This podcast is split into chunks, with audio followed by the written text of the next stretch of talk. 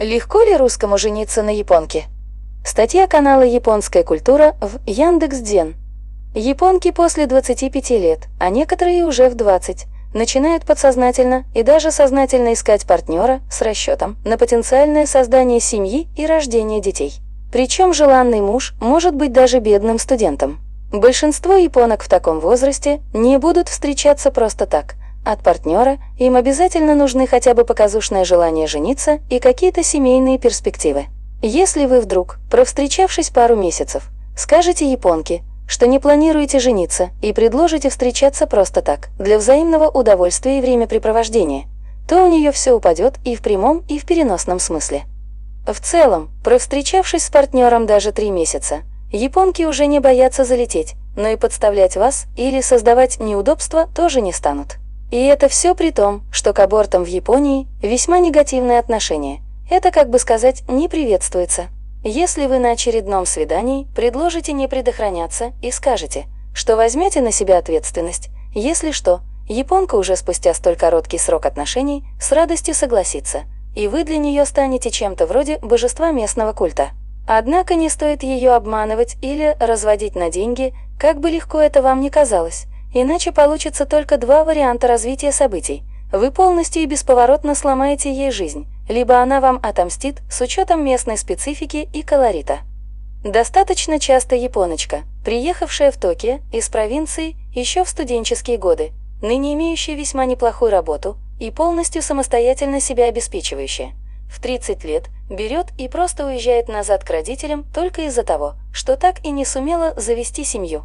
Кроме того, не надо забывать, что в крупных японских компаниях сотрудниц могут фактически толкать на аборт, хотя, конечно, только из-за беременности не уволят. Казалось бы, как такое может быть при достаточно ярком порицании абортов в обществе?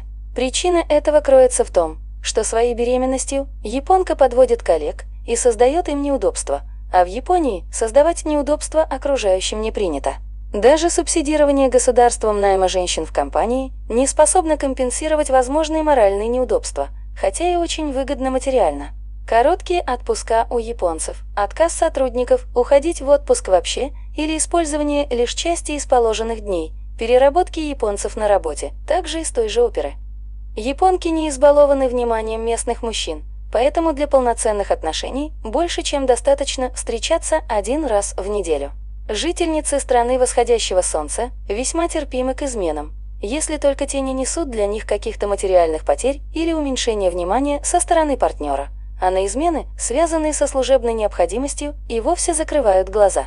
Что же все это сулит потенциальному будущему русскому мужу японки? А то, что он может встречаться с более чем одной японкой, без ущерба для этих японок.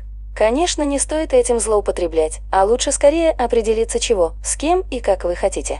Кстати, не удивляйтесь, если у вашей японской подруги будет на подхвате еще один парень. Это нормально для японок, которые еще не отчаялись выйти замуж. Вы о нем не узнаете, и это никак и ничему особо не помешает. После свадьбы же японки становятся очень и очень преданными женами, к тому же терпимыми к вашим небольшим проказам на стороне. Найти идеальную японскую спутницу жизни может и нелегко, но сам процесс значительно проще, чем в России. Более того, после завершения поисков у вас не должно возникнуть никаких проблем с тем, чтобы уговорить ее выйти замуж за вас или завести детей. Подписывайтесь на канал «Японская культура» в Яндекс.Дзен и читайте другие наши статьи.